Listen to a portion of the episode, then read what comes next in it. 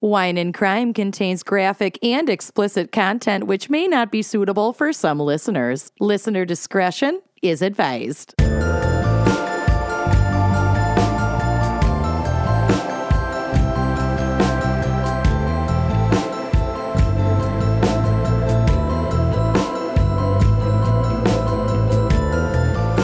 Wine Coven. We have a very exciting announcement for you because we are going to be coming at you live in New York City. The Big Apple. The Windy Apple. The city of, of bright lights? I forget. Yes. The Tell city that never sleeps. Yeah. We are coming to New York. We're going to be at the Gramercy Theater uh, on July 8th. Show starts at 8 p.m. You can get your tickets at wineandcrimepodcast.com. Be there or be square.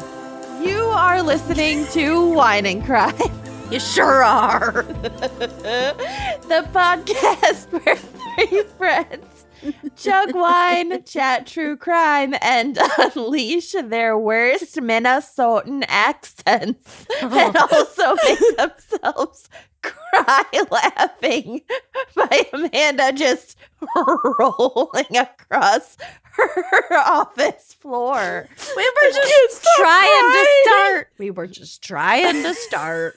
I can't stop crying. And a series of misfortunate events. Yeah, a series of unfortunate hysterical events has prevented us from recording for the last two hours. Oh my God. we were Evelyn. to start hey, so okay. long ago. Okay, this is an actual request from Evelyn's child. Please, Heather, Heather, Heather. Ex- exorcism. Please do something to appease your mom. Call her off. your like, mom's been sh- fucking up our tech since we recorded that episode. Literally. She Yeah. needs to chillax. I'm getting scared. She's coming back as something dark and unnatural.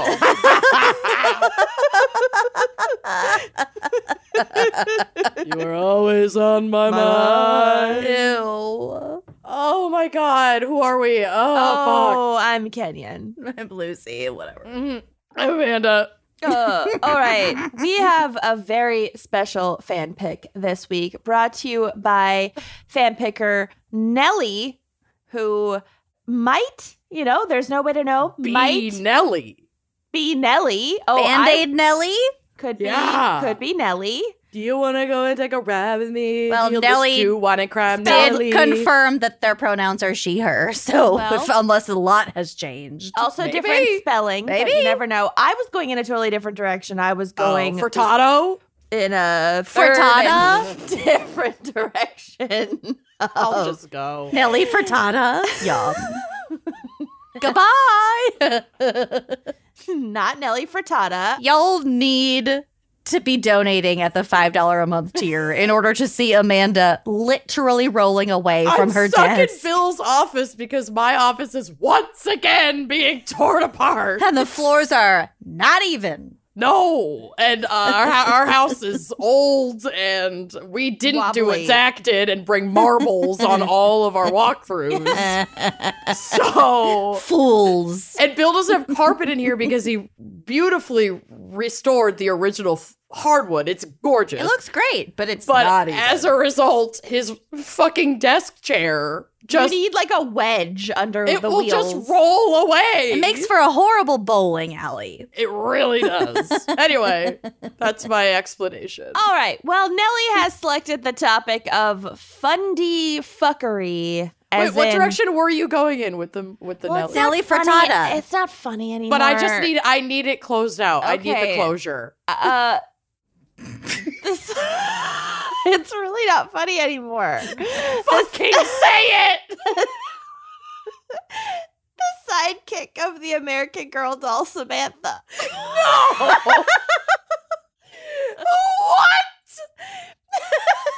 what? It was That was the reference funny. we were all gonna get. It's all about timing in comedy. I don't okay? think it was about timing in this specific example. I don't think timing was the problem. Not okay. It was the sidekick of Samantha. in the novels, in the novelization of the doll's life. Jesus Christ. We have to keep going. I I'll can't Google get it. stuck on this. Uh, Don't Google it. Samantha's friend Nellie. Nellie has chosen the very special fan pick of Fundy fuckery. Fundy Fuckery. We're going to be talking about fundamentalists. There it is. yeah, we go. religious folks. Mhm. Yeah, and uh, oh, this this reminds me. Oh, God. We've been getting some listener feedback that y'all Yes. are getting ads Yes. Weird ads. for Jesus when you listen to our podcast. And we want to let you know that we actually don't have control over a lot of the dynamically inserted ads on certain platforms. Like certain platforms just put their Do own it. ads in. We don't get any We're money trying from to figure it. it, out, We don't get a mm-hmm. cut from it. but we're not getting paid. But Jesus, right No. now.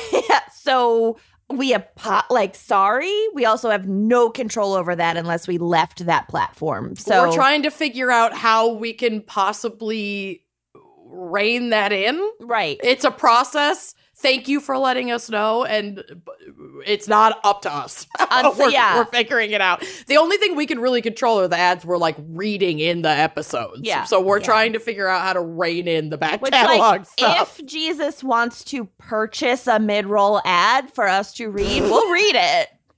Jesus is rich as a motherfucker. I would we'll sell get to it. ads. uh.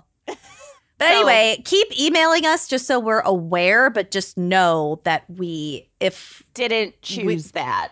we're trying to shut there's it a 99% chance we were completely unawares and it's not great. Yeah. Mhm. Well, there's a hundred percent chance we were completely unawares of ads for Jesus on our show. Yeah. we had no, we did not pick that. I So- don't like to leave room for error, okay? Okay. What's our wine crime pairing? Jesus Christ. oh my Christ. god, I am. Jesus I, Christ. I'm. s- I it's can't. communal communal wine. that would have been good. Wafers. That would have been really good. Our amazing fan picker Nelly, not Furtado, not Nelly, Frittata. but the BFF of Samantha Parker. Samantha. Got it. Recommended a wine called Prayers of the Sinners. Ooh.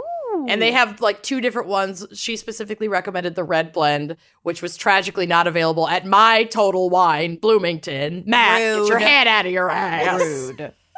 They do carry it, it just wasn't in stock. You can also order it from wine.com. So here are some great ways you can get it. This bottle has an amazing label. Okay. Mm-hmm. So, like, look this up. It also glows in the dark, Shut the fuck Much up. like the Holy Spirit. much like the Holy Spirit and the spooky little bitch crop sweatshirt. and the spooky little bitch uh, baseball caps. And those baseball caps. Yeah. So, quote, the glow in the dark label offers a dynamic consumer engagement without the need to download an app or use augmented reality. Ooh, like they're re- taking a dig at 19. at 19 crimes. It was so shady. I was like, let's go. Yeah. Oh, look at that I fucking love subtweet. it. Get at us.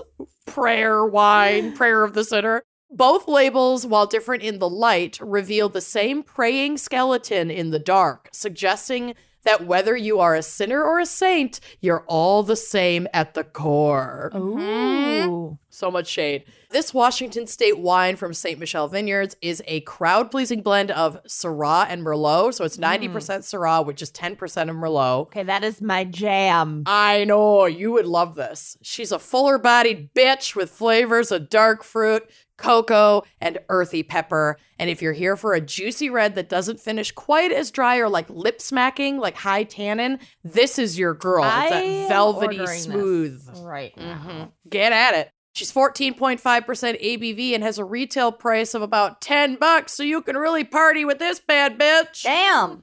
Yeah. So thank you for this amazing recommendation. I have already reached out to Total Wine Bloomington. No joke. I s- used their contact us to ask them to if this would be coming back in stock and if they could alert me when it does because I want it so bad. Oh my god. So I'm just drinking uh, some hibiscus raspberry sparkling water and took uh, a few hits off of my little my little oney and I'm ready to crush. Mm-hmm. I'm just drinking water. I'm s- just whatever. It's fine. Well, we also are recording more at like between one and three in the afternoon. yeah. Oh, I'm Three- completely THC fueled at this point in yeah, the day. 3 anyway. p.m. is like I can justify starting to drink, but I have like stuff to do after recording when we start at one. Yeah. I can't get Liddy as a titty anymore, and I'm also 35. No. yeah. You can't get Lydia's a titty if you have something to do tomorrow. You, oh, you- Right? Seriously. And I will have my godson tomorrow, so I don't want to die. doing our Don't come for me. We're doing the best we can. Anyway, Maybe not our best, but like we're Doing it. we're do we're I said the best we can, which what we can and can't do is a broad spectrum. I've had a lot of Okay. coffee. as long as we're like breaking the surface of normalcy, I it's a win. It's a W Yeah. for me. All right. Take Well, the dub. cheers.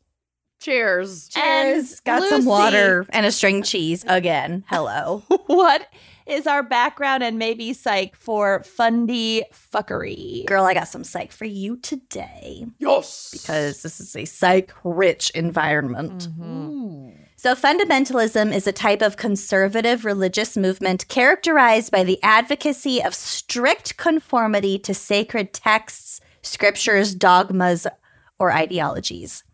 The term indicates an unwavering attachment to a set of irreducible beliefs called the fundamentals, which we'll get to. There's five. There are exactly five. I'm so glad you're explaining what fundamentalism is because I truly had no idea. Yeah, it's one of those terms that like Like you get what it implies, but not what it specifically means. Right. I always was just like, oh, fundamentalism is like a vibe. It's not like a specific thing. It's like a vibe. And when you when you It- see it, it- you fucking know. like Well- porn. Yeah. and I'll get to it. You know what? We're just going to get to it. Okay. Go get to it. Once used exclusively to refer to American Protestants who insisted on the inerrancy of the Bible, meaning like everything from the Bible should be taken literally. Right, right. Even the parts that super conflict with each other. mm-hmm. And even the parts about like the oft quoted, like you can't do like wool cotton combinations in your clothing, like Right. whatever the fuck that was. Yeah, that that fundamentalism. Um, okay, once used exclusively to refer to the American Protestants, the term fundamentalism was applied more broadly beginning in the late 20th century to a wide variety of religious movements. So, for example, fundamentalism, as we refer to it now, is not relegated to Christianity. But I do have a feeling that what we're talking about today revolves Yeah. around Christianity for the most Yeah. part. The ism is broad. where the Christian stuff comes but in. But the ist fundamentalists. It's not even the ism, it's like the capital F or lowercase f, and I'll get Okay. to it. But there hmm. are prominent Islamic, Hindu, Jewish, and Sikh fundamentalist sects. To name a few, pretty much all major religions worldwide have similar fundamentalist movements. like a faction that takes the word of their holy book as Real literal. fucking serious. Yeah, yeah, exactly. Mhm. That makes sense to me, and we definitely see that across. Yeah, tons everything's of a spectrum. religious cultures. I mean, it's kind of a it's a form of e- extremism, really. sure. Yeah, But like I said, we should distinguish lowercase f fundamentalists from capital F usages. Okay. So fundamentalism, lowercase f, as a generic or worldwide phenomenon versus capital F fundamentalism as a religious movement specific to Protestant culture in the United States in the late 19th century and early 20th centuries. And Got it. today. Mm, 80s, 90s, and today. Yeah. Well, I, th- it kind of was founded during this time, We're going and to it, talk it about has, that a lot in my section, actually. it's developed quite a role Yeah. into the early 21st century.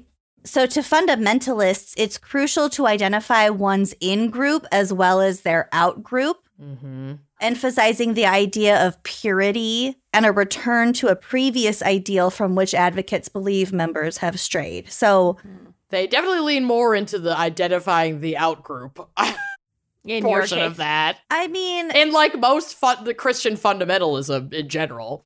yeah, I'm thinking of like Mormons or like LDS church members, they are constantly hearkening back to how things used to be, how things should have been. True. I just mean like identifying the fucking.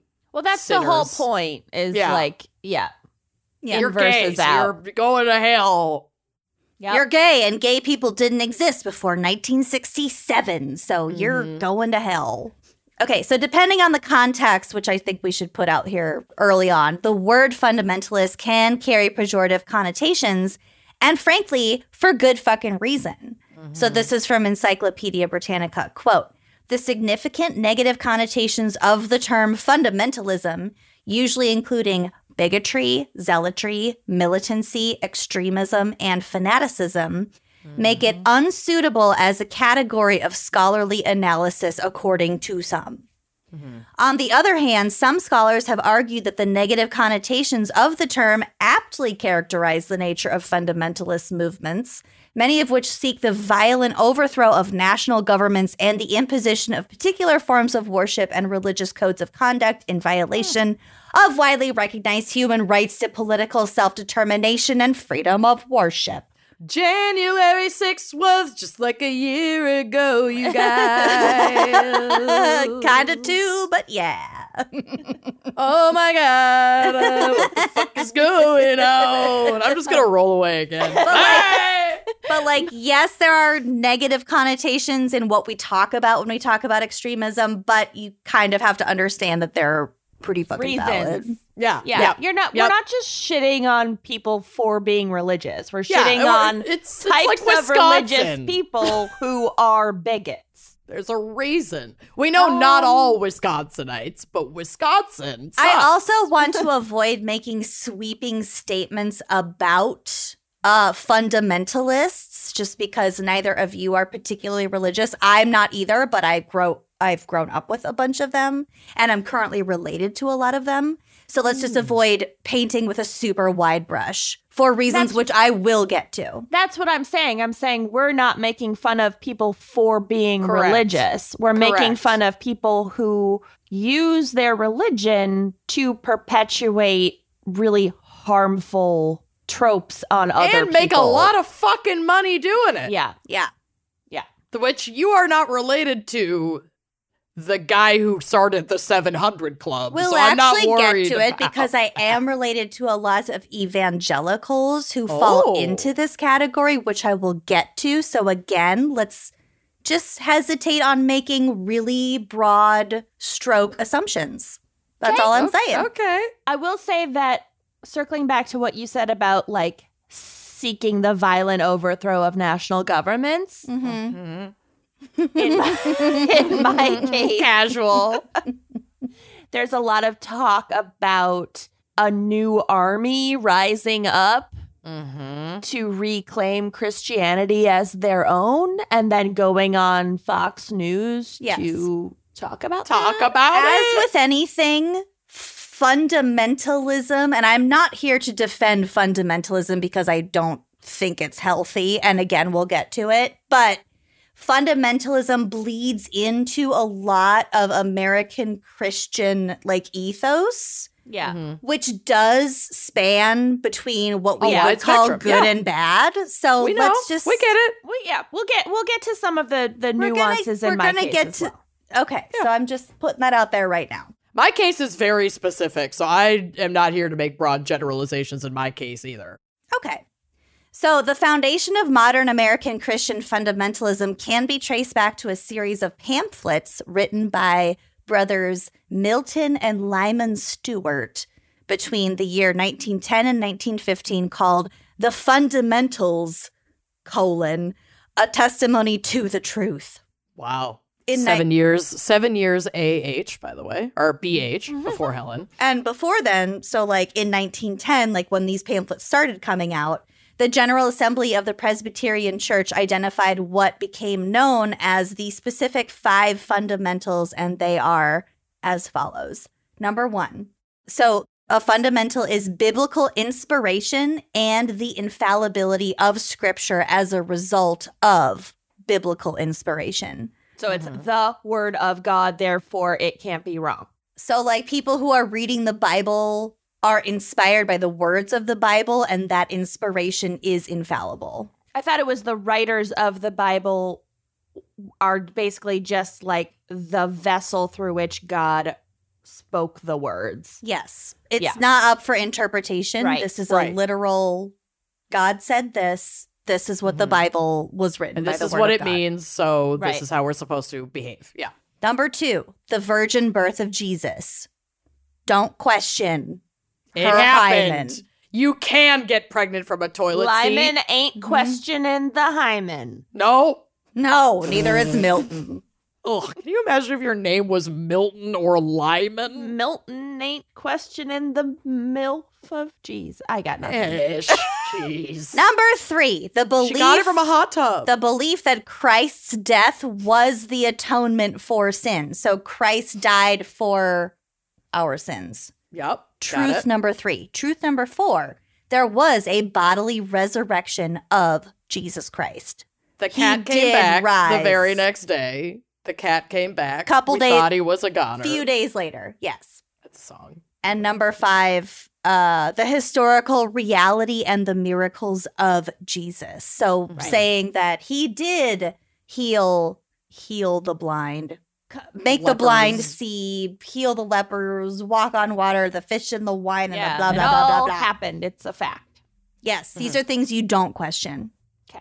So all of this was basically in response slash opposition to theological modernism, which, as the higher criticism, quote unquote, of the Bible, involved the attempt to reconcile traditional Christian beliefs with modern science and historiography. So basically, people were saying it's it's the year 1900.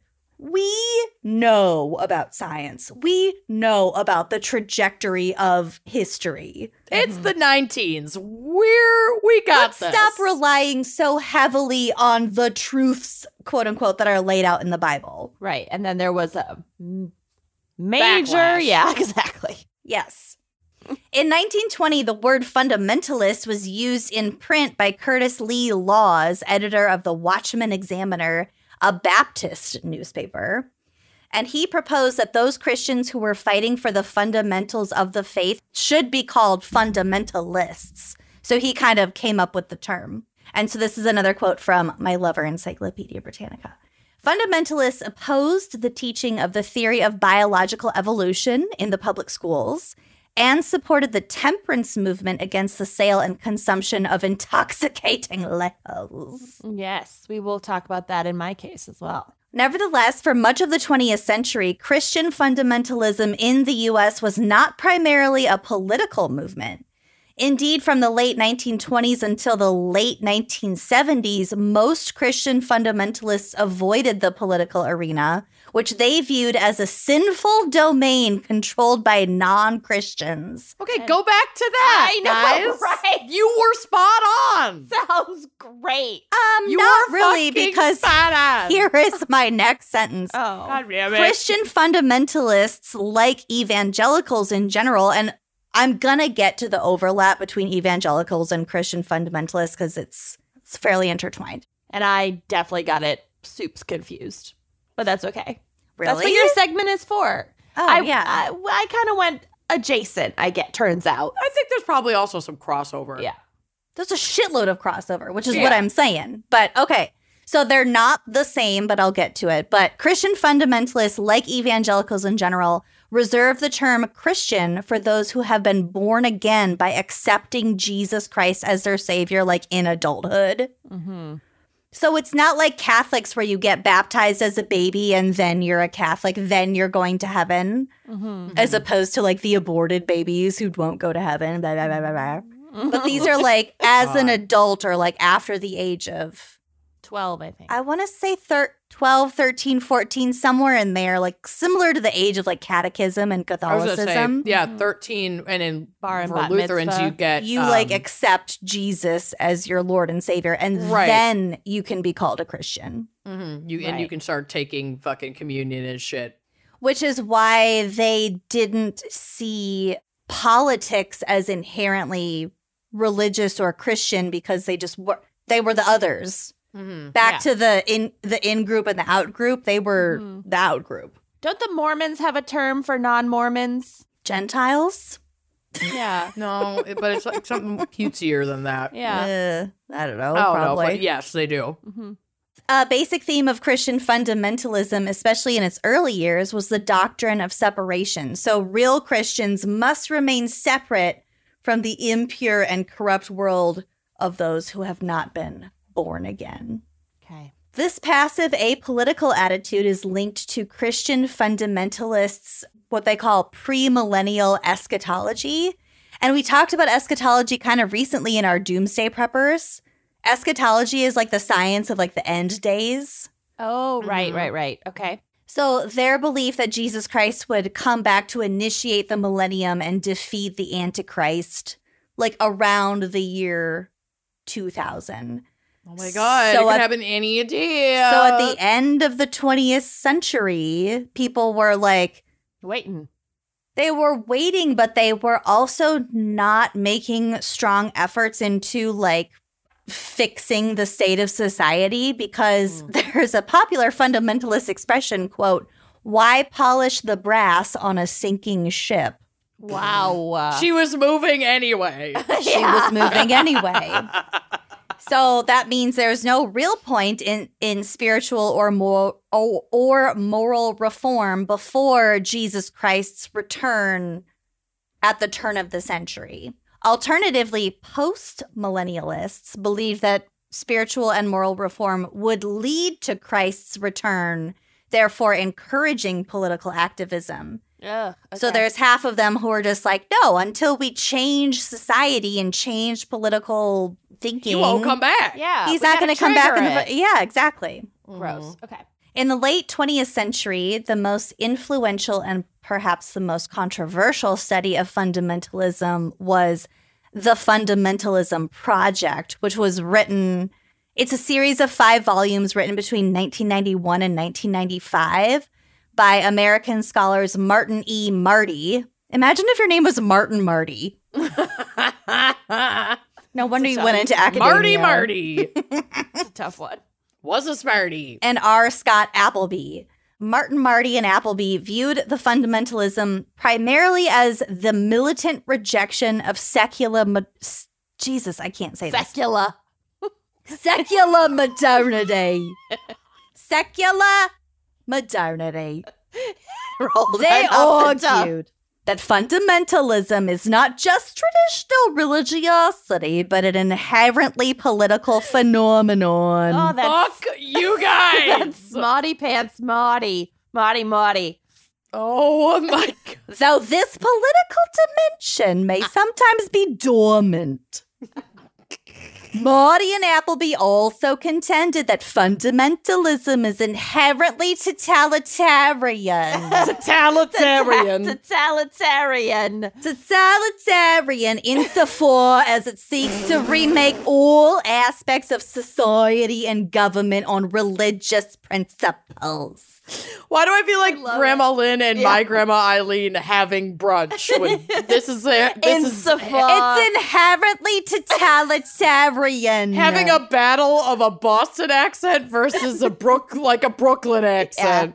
I think the key is totalitarianism. Totalita- insofar. it's a woman. insofar. It's really good. It's very com- It's like a warm blanket. Oh, it's gorgeous. It's so warm. It's a comforting, it's a warm hug. It's a comforting, it's a tight squeeze. It's a comforter. Mm. It's a warm snug of religious principles. Christian of evangelicals. Okay, so this is what I was getting to in, in terms of like evangelicals versus like, uh, you know, whatever the fuck we're talking about. Fundamentalism. Mm-hmm. Christian evangelicals who represented roughly a horrifying 25% of the US population at the start of the 21st century. Yeah. Yikes.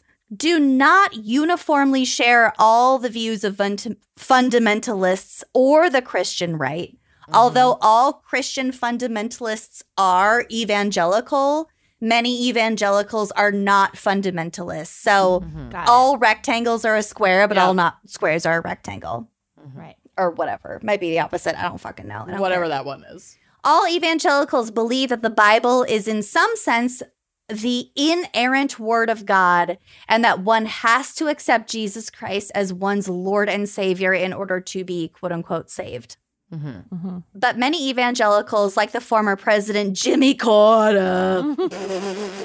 are The religious. peanut farmer. The peanut farmer, Jimmy Carter. My little peanut. Are religious liberals who take relatively less traditional positions on some of the issues that have enraged fundamentalists, such as I'm not attributing this to Jimmy Carter, but like their social issues are always like abortion, gay marriage, Mm-hmm. blah, blah, blah, blah. But like, I think what it's saying here is that like Jimmy Carter is like there are branches of evangelicals who care about like providing charity to the poor and like Mhm. like social Correct. issues. And fundamentalists are frequently on the opposite side of those social issues that they, because they don't usually partake in like acutely political, like Mhm. specific, you know, bills that are on the table in their county or whatever.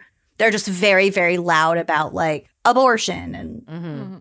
Unlike fundamentalists, for example, many evangelicals accept the idea of women ministers.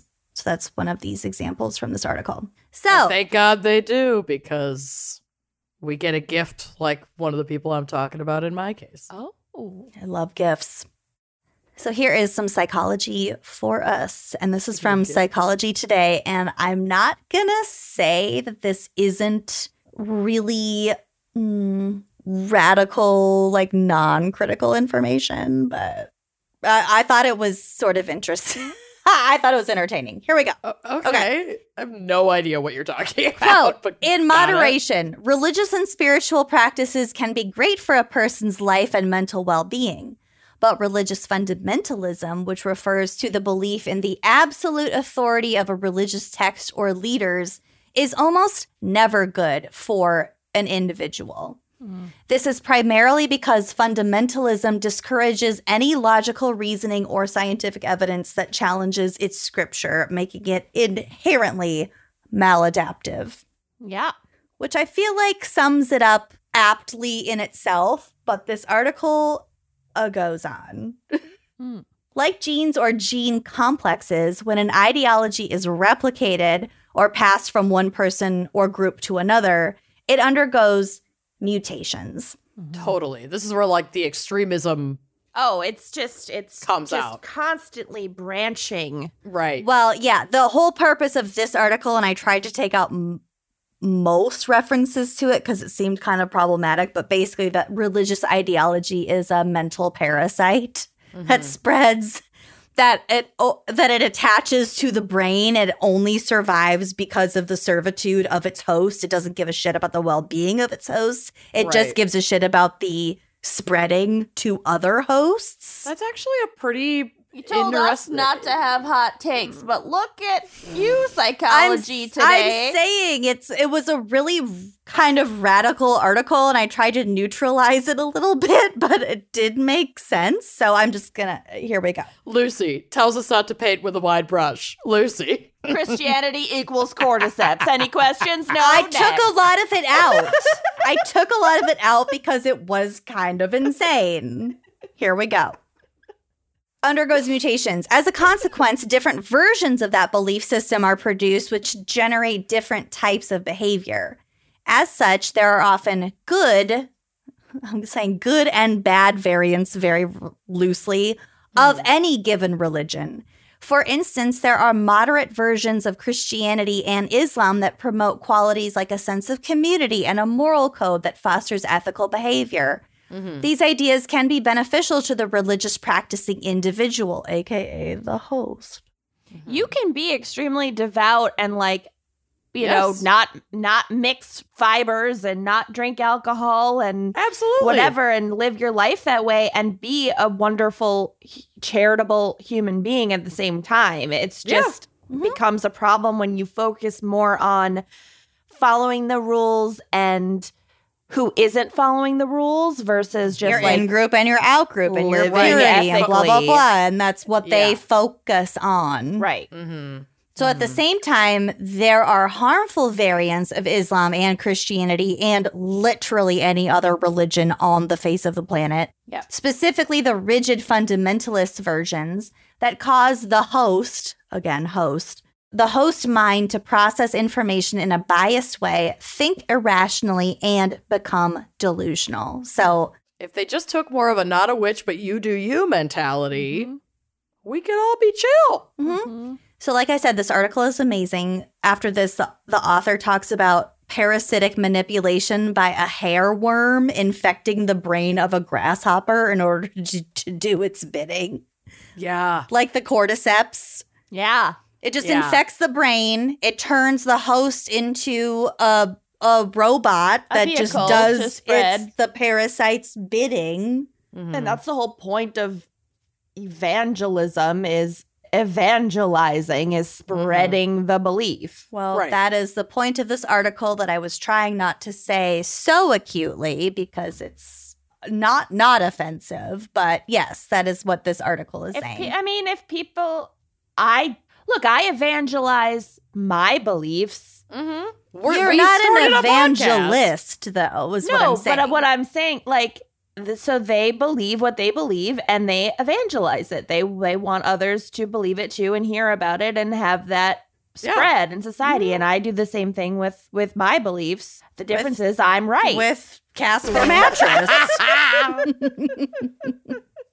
anyway, Thousand percent. cool. I'm a yeah. hundred percent with you on this. Point Same. proven. Okay, let's move on. In much the same way, Christian fundamentalism is a parasitic ideology that inserts itself into human brains, commanding individuals to act and think in a certain way, a rigid way that is intolerant to competing ideas. So, we already know that religious fundamentalism is strongly correlated with what psychologists and neuroscientists call, quote, magical thinking, which refers to making connections between actions and events when no such connections actually exist in reality. I'd like So- to thank God for winning Giving this, me this Super Oscar. Bowl. Yeah, this Super yeah, Bowl. exactly. Yeah. Without magical thinking, the religion cannot survive nor can it replicate itself. Another cognitive impairment we see in those with extreme religious views is a greater reliance on intuitive rather than reflective or analytic thought, which frequently leads to incorrect assumptions since intuition is often deceiving or overly simplistic. So we'll get- I feel really strongly about XYZ. And mm-hmm. because it's true for me, it's true across the board. We'll kind of mm-hmm. get to that with uh, vaccine skepticism. In my case, mm, mm-hmm. it's kind of the Yeah. same thing of like, Okay, so why would you want to make yourself sick? Mm-hmm. here's the the Read- last read anything. the Just last part links directly to that. So we know that in the United States, Christian fundamentalism is linked to science denial. Mm-hmm. And since science is nothing more than a method of determining truth using empirical measurements and hypothesis testing, denial of science equates to the denial of objective truth and cha- tangible evidence. Mm-hmm. In other words, the denial of reality. Not only does fundamentalism promote delusional thinking, it also discourages followers from exposing themselves to any different ideas, which acts to protect the delusions that are essential to the ideology. And it's that's- I mean, just a, it's a this, snake like, eating its own critical tail. race theory and all this shit, where it's like if you're if a Don't if a say person gay. don't say gay, don't like they're trying to in they're trying to introduce bills where young girls can't talk about their periods, at Periods. school. Like Unless they have to submit information about their periods in order to compete be- in sports. Right. So pretty soon, girls and any uh, won't be allowed to compete in sports. Period, because It's they won't be able to talk about their periods because we have to be fucking homophobic and misogynistic and I mean, it's just so rooted to like this, the way that we're seeing it manifest and the way that we have seen it manifest in the past. It's so rooted in white supremacy, where it's like w- I you think about or pseudo supremacy because I mean, what it what it's really rooted in is upholding the status quo, whatever that status quo is, which Exactly. is some sort of supremacy, male, mm-hmm. the patriarchy, the white supremacy, all that stuff. It is Yeah. not questioning the current state of affairs. Mm-hmm. That just it freaks me out. Mm-hmm. The the discouraging followers from exposing themselves to different ideas part Mhm. because Scary. that's the part that is the scariest part. Mm-hmm. And when legislation is introduced to try to enforce those blinders on Mhm. the whole society, Mhm. like we cannot let that shit stand. It's Yeah. fucking dangerous. It's, It's not terrifying. a joke. It's terrifying because it's it's ultimately saying It's Well, and it, fascism. it is fascism, and in this, like the way that we're particularly seeing it play out right now, as it has played out before, is like I have this distinct white male experience. And that doesn't represent the entirety by any means of the United States or even like whatever constituency that particular white male is And in. hearing for the example. perspective of anyone but me is it's going to get shut down damaging. because it can't exist. There's no way it can exist because I I don't have that expect that perspective, and my perspective is the right one. And So here we're it's gonna not shut even, down it's not every even other my one. perspective. It's the perspective of my specific religious text, Right. which isn't actually fascism, it's totalitarianism, or maybe some combination of those two. But it's not We're your all- own personal viewpoints. It's Yes, these but we're just seeing previously it. established bullshit texts. We're seeing it play out in this very fascist way, and Mhm. it's very It's being scary. used for fascist ends. Yes, Mhm. for sure. Mhm. It's really fucking scary. Mhm. Anyway, that's the background of um, fundamentalism. wow, Excellent. I don't all right. think we'll get a lot of pushback. I think we've probably uh, made ourselves pretty clear who's listening, but we'll see if you. If I mean, you have Lucy pushback. has Lucy also to keep has us like on the middle road here. Lucy's got Catholic trauma that she still has to navigate in Right. Catholic family. We Luke Kenny and I do not have that at all. So I'm trying to keep us. I'm trying to keep us closer to the se- uh, as away from extremism as possible. well, quick word from our sponsors, and uh, then we'll get to my case. Let's do it. Care of is a subscription service that ships high quality personalized vitamins, supplements, and powders conveniently to your door every month. Tell us more, Kenyon. One of my favorite self care rituals is something that I do every day, and it is taking my care of vitamins and supplements. I feel like such a wellness girl.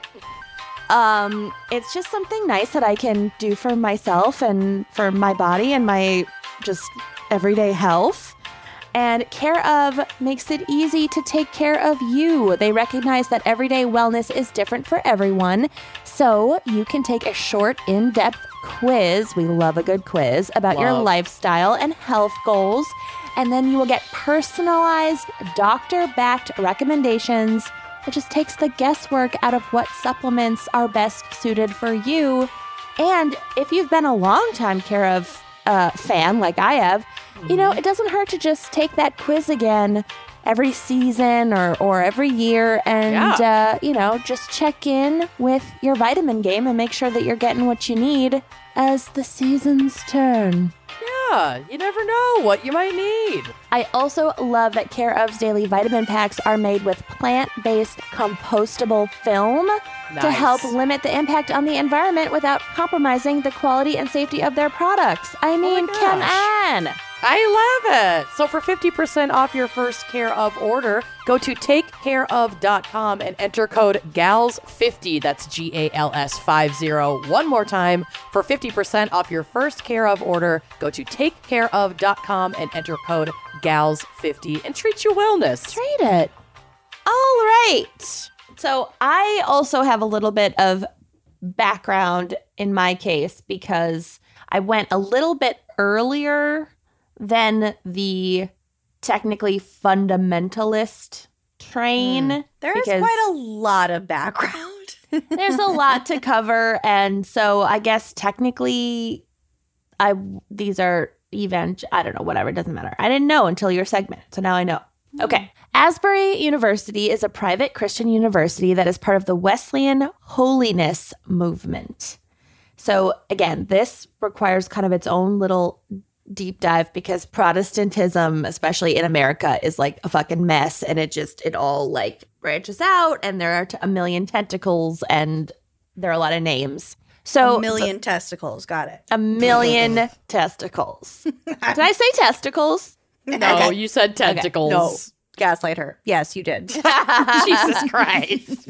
So the holiness movement came out of a period called the Second Great Awakening, and this was a religious. re- I remember my second Great awakening. Am I right? I remember my second hole. oh my god! Which was a religious revivalist movement for myriad Protestant sects, Sex. Sex. mhm, Ticket. in in the United States throughout the 19th century. Scholars believe that there have been four waves or great awakenings of ramped up religious enthusiasm in this country between the early 18th and late 20th century. Hmm. In each awakening, you will find widespread, often populist revivals led by Protestant ministers. So this is like the tents and the mm-hmm. Road the trips. and- and the the Elvis. the Yeah. sitting and sweating and fans and all that stuff. A jump in religious enthusiasm, evangelizing around the idea that Christian believers can become free of sin and achieve a new birth or be born again through the power of the Holy Spirit, or like the Holy Spirit talking to one uh, directly. Foundings and formations of new denominations like every five seconds, usually with like really long and complicated names like Church of Lord Jesus with signs following. That's a real one. Or the uh, Church of uh. Jesus Christ of Latter day Saints. Ever heard of it? Mm-hmm. With signs following. We'll get to the signs. Love that movie. Yeah. The Church of Lord Epic Jesus with signs following. Cool. Okay, so holiness. Rolls off the That's just like one. That was just one egregious example. That was just one egregious example. A rough one. Holiness groups in particular believe that they should apply the lifestyle described in the scripture to their daily lives. So most denominations do not allow smoking, drinking, dancing, unless Oh, they're well. like Call Like- Kevin Bacon. exactly. there Get goes my Kevin. social life. Get Kevin on the, church horn said- on the blower. The church says I can't participate in any activities where balls fly at my nose. Get Kevin at the non-musical horn. Listening to inappropriate or worldly music or wearing makeup or hmm. flashy clothes. So our Alanis Morissette ca- cassettes would have been confiscated. I am Roll quick. fucked. Six We are ways quite Sunday. worldly. So the Second Great Awakening started in the late 1700s and continued through the 1850s. As awakenings go, though, this was an especially fun one because it featured a lot of like hellfire and damnation Snakes? preaching, Ooh. a lot of Probably. we'll get to the snakes. a lot of public professing of sins and desire for salvation. It's very much like a proclaim yeah. it's a lot of public facing. You're not like tucking yourself into a confessional booth, whatever. You're like s- mm-hmm.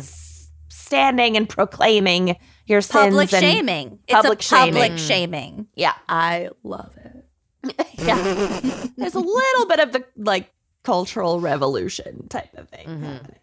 So, for example, a Presbyterian minister named Charles Finney popularized the idea of the anxious Finney. Mr. Finney, who apparently was like a swinger with his wife. He had like an open marriage with his wife, that actor. Anyway, He had an extra thumb. Of course, he was a swinger. Wait, what?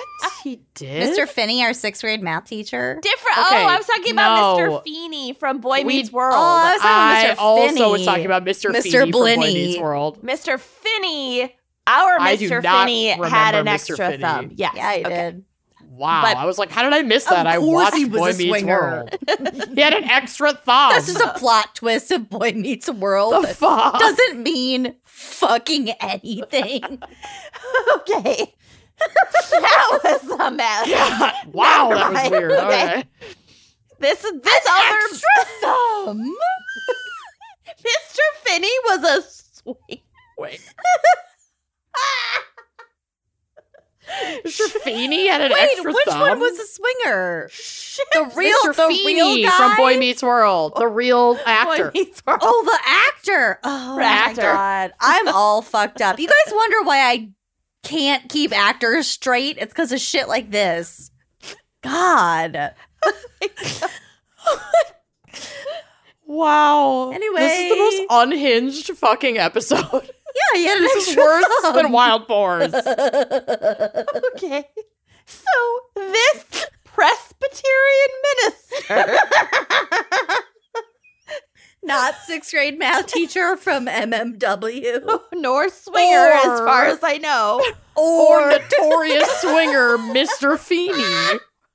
Nor Boy Meets World actor, this 19th century Presbyterian minister, Charles. Let's just call him Charles. Got it, Charlie. It's like, what the fuck did I get myself into? popularized the idea of the anxious bench. And this is where individuals who are especially worried about their sins could sit closest to the pulpit as a public No. display of their piety slash wickedness. Let's pull the most vulnerable up to the front, please. Most vulnerable up to It's the like front. you literally thought you like were the hot worst? seat. Come collect your snake. You were the guiltiest. You sat by the front. yeah. Yeah. and to be like prayed over and stuff. No. Yeah. And you didn't have to like necessarily say, but if you're sitting there, people know you did They're something. assuming. Yeah. Yeah. You, You need, done you need the word again. Yeah. Word So- I get. If you're sitting up front, you're looking for the word again. So, some more outlandish practices also popped up during these revivals, such as snake handling and poison drinking. Oof. The basis for this practice is the Bible passage Luke ten nineteen, which says, quote, Ever heard of it? ever heard of it? She pauses. As if we were gonna chime in. I always oh, love Luke ten nineteen. Luke 10 Yes, yes, yes, yes, yes, yes. A classic, a classic, Yeah. vintage Luke ten nineteen. Behold, I give unto you power to tread on serpents and scorpions and over all the power of the enemy, and nothing shall by any means hurt you. So the idea is that if God, if you believe enough in God, like if you, can believe walk on snakes and then scorpions. The snakes won't sting you. the snakes can't sting you, and the The scorpions won't sting you. I, I Yeah. heard what I said and I just went with it. and I said what I heard. Fine. The snakes won't sting you. I'm saved. The snakes never stung me. yeah, exactly. And uh, the or the poison that you drink won't hurt you, like whatever. It's Mm-hmm. but if you so then it's your own moral failing if you do get hurt because it means you didn't Right, believe that's on you, enough. bitch. We prayed Yeah. and you didn't believe.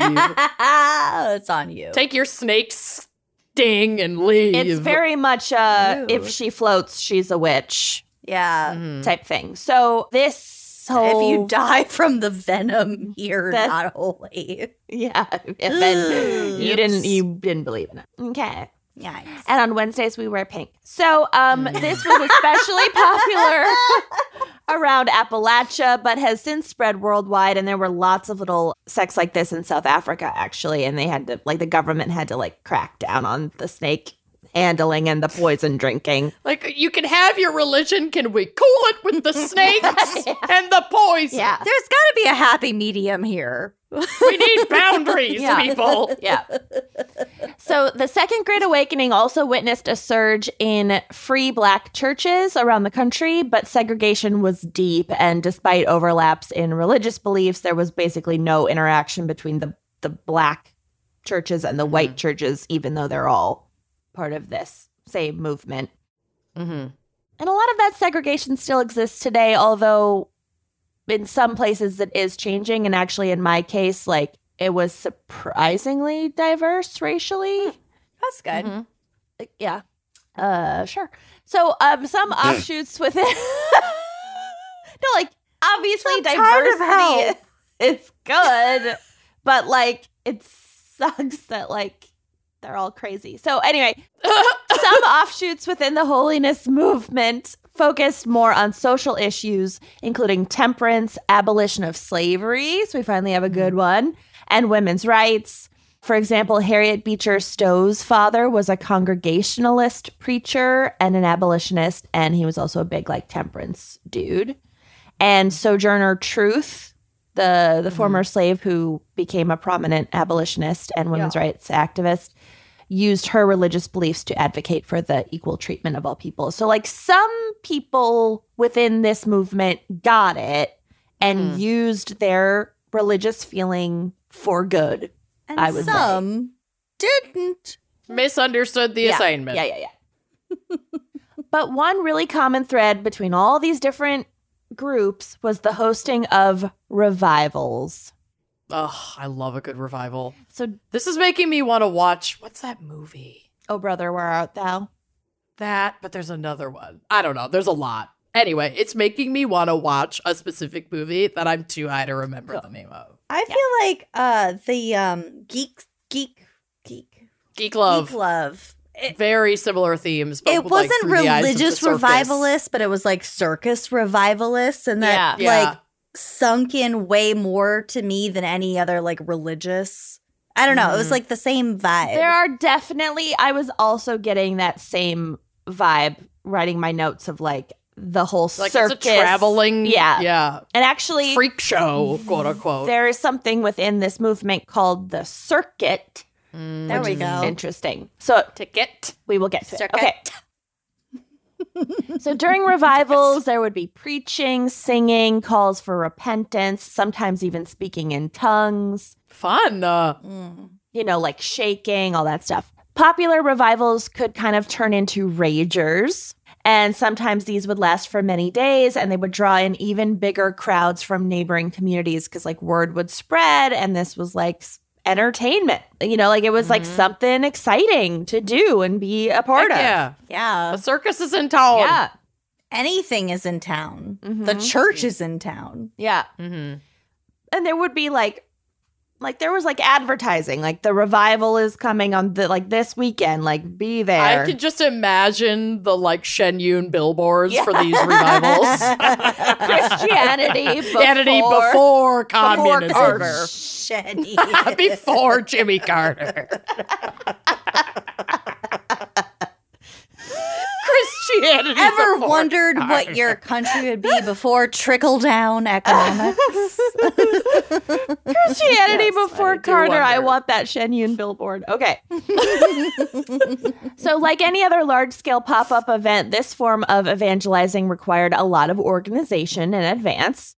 The methodists had a really efficient system using circuit riders and these were clergy mm-hmm. who were assigned to travel around to key places and build rapport with locals over like several visits so they would like you know come every few months and like build They're up like that relationship yeah Yeah, yeah, they have Missionary relationships. light. yeah. they're like networkers more because they w it mm-hmm. was more about initially like building a rapport with like the local church leaders so that they would They're then, the first LinkedIn. yeah be invited back Christian mingle. Kids, yeah so they would choose people to be those circuit riders who were like very personable very charismatic sometimes that they would like assign them to a specific community because they would share something in common with that community or with those pre-existing church leaders and then they could like mm-hmm. build a personal relationship and then be invited back to preach and be like sponsored by that church to host a revival. It's like way more grassroots Yeah. uh, Yeah. networking situation. It's like a shoe salesman, like a door to door salesman. Religion salesman. Mhm. Yeah. So a lot of these groups traveled through what has become known as the Bible Belt Kentucky, Indiana, Tennessee, Ohio. And interestingly, many small liberal arts colleges were founded in this area during this time as part of this movement. And some have retained their religious foundations, but others have just kind of kept them in name only and have become way more secular. Mhm. So, this case, Asbury University in Kentucky, not secular, still very much Christian and part of this whole holiness shebang. Mhm. So, fast forward to present day, uh, Asbury University, excuse me, Asbury, I'm going to fuck that up a million times. Ass. Asbury University is located in Wilmore, Kentucky. a town not far from Lexington with a population of just under 6,000 people. So a cute little, quaint little small town. Mm-hmm. Asbury today, uh, the university has about 1,600 students. So it's kind of the same size as my small liberal arts college, Mhm. which I think was Presbyterian when it was founded. So, like, the university makes up a big portion of this town. Mm-hmm. It was founded in 1890, which is technically the third Great Awakening, but whatever. Takes takes stuff a while to catch up in Wilmore, Kentucky.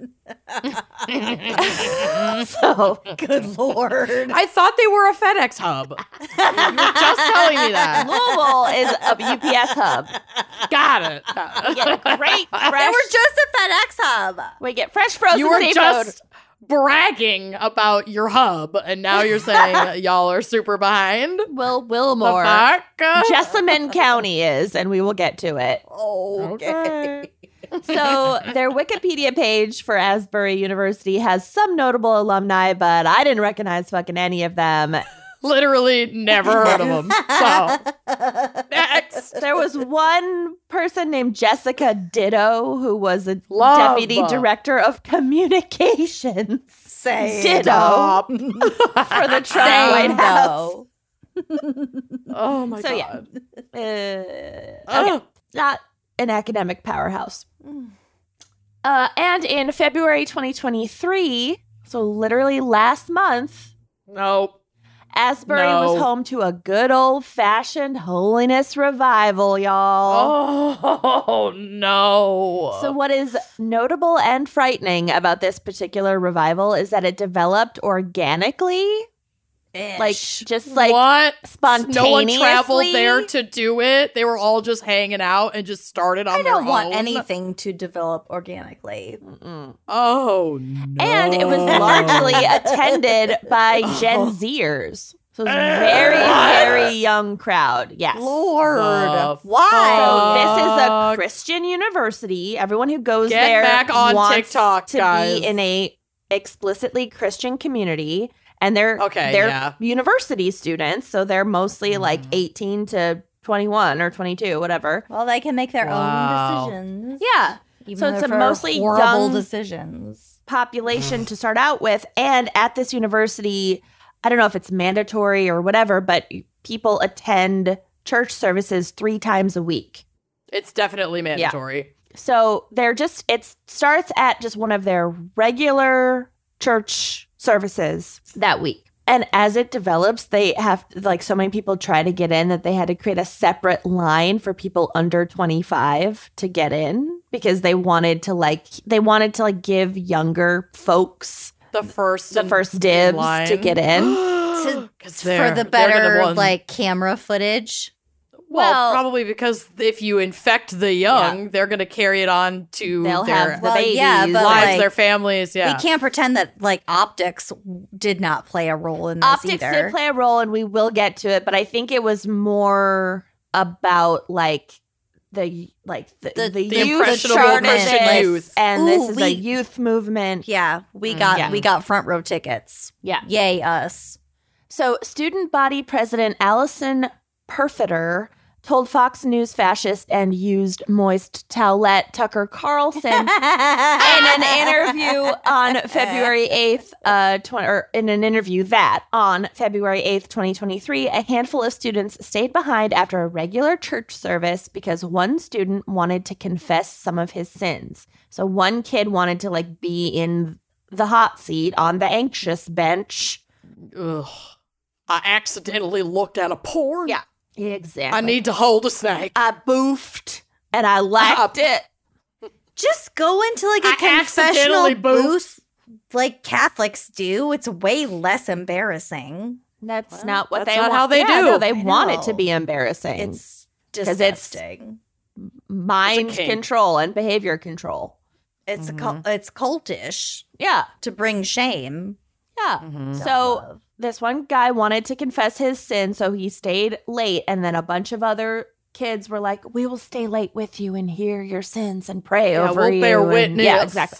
Hand you the snakes. So um, it was then that, according to Perfater, quote the atmosphere. We at least have to leave the snake handler with you. Honestly, it's a safety Someone thing. has to I mean, this was just a regular. Wednesday service. I normally only bring the snakes to Sunday service. I'm gonna. s- I I can't don't have. I don't know if my- cannot leave the snake with you overnight. I can't have Petco calling me again with complaints about how I treated. I'm these on my last leg here. This is my last snake. I don't know if my snake guy is available on Wednesdays. They've I'm gonna have to call. Confiscated all my other All my serpents. Uh, we have poison. okay. No, I, as far as I know, th- poison. as far as I know, there were no snakes, but people's health was at risk, and we will get That to it. sucks.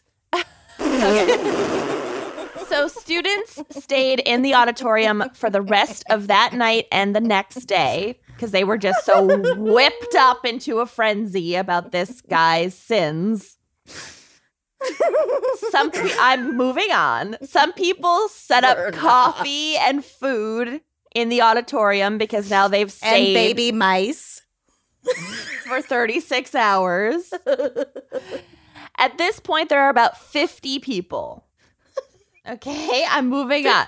Fifty people, baby mice. Let's and they've go. got coffee and bars in the auditorium oh, for whoever. Help yourself to some caffeine and bears. And some suet.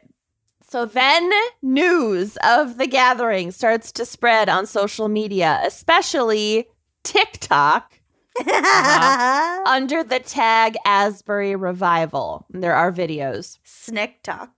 Now Oh, we're 'cause off snakes, to the okay. races. Got it. Oh yeah, this is happening now. The whole world can see it. Four days in, the auditorium starts to get pretty crowded. Oh no. By day six, there was overflow with thousands of people waiting outside for a chance to get in, all wanting to sing and worship together. And then sometimes the outdoor crowds were all singing together and whatever. No. There are, like, But no. Yeah. Some people flew in from, I think the farthest one I saw fl- flew in from um, Los Angeles, Canada, Wow. for to be a part of the revival. It Communal was, revival. Yeah, it was, you know, yeah, was- but that's it. God was at work. They could feel the Holy Spirit, you know? Mm. Expedia could sense the Holy Spirit. Expedia. Rates go up. There's an Uber surge charge to get to the fucking campus. That was the Lord's work. Yeah. He needs you to pay it regardless. So, like at this point, whatever, you want to go and like drink bad coffee and sing together for a week straight. I don't care. Like, Yeah, live your life, yeah. like, whatever. But it does sound like there was a particular undertone to this event. you don't say. So, according to again the, the student body president who went on Tucker fucking Carlson, she ecstatically called the group a quote young army rising to claim Christianity as their own. cool. There we go. As the Like as the they have- young zone. Young members of the holiness movement. Yeah. Mm-hmm. Kind of like how like life and generations. Oh happen. my god, my phone has been listening to me and typing all of this into an oh. epically long text to my friend Celia. Oh, Great. Send it. We don't have to dictate this episode. Transcribe Oh Kenya's my portion of this episode. How long does it go back for? Where did it s- Months? Hours? Months. the top of my case. No. It starts with, all right, I have a little bit of background in my case. Stop. This is hysterical. Okay. Send it Upload then don't it. follow up. I'm go- I am not. She's going to be way too confused. Okay. Your phone's always listening. So is God. Okay. Mm. Don't you forget it. he is It was listening. Jehovah. Oh my God. I didn't even tell you guys. This morning, I was awoken to a, a ring at the doorbell. No. Nine in the morning. Yes, I was still sleeping. yeah. yeah, of course. I didn't. That's I thought it was. ungodly Hour. I thought it was an important delivery that I had to sign for, so I just like f- felt my way to the front door without my glasses and opened it, and it was two women No. in hats No. Uh-uh. No. No. who asked me if I had accepted Jesus into my heart.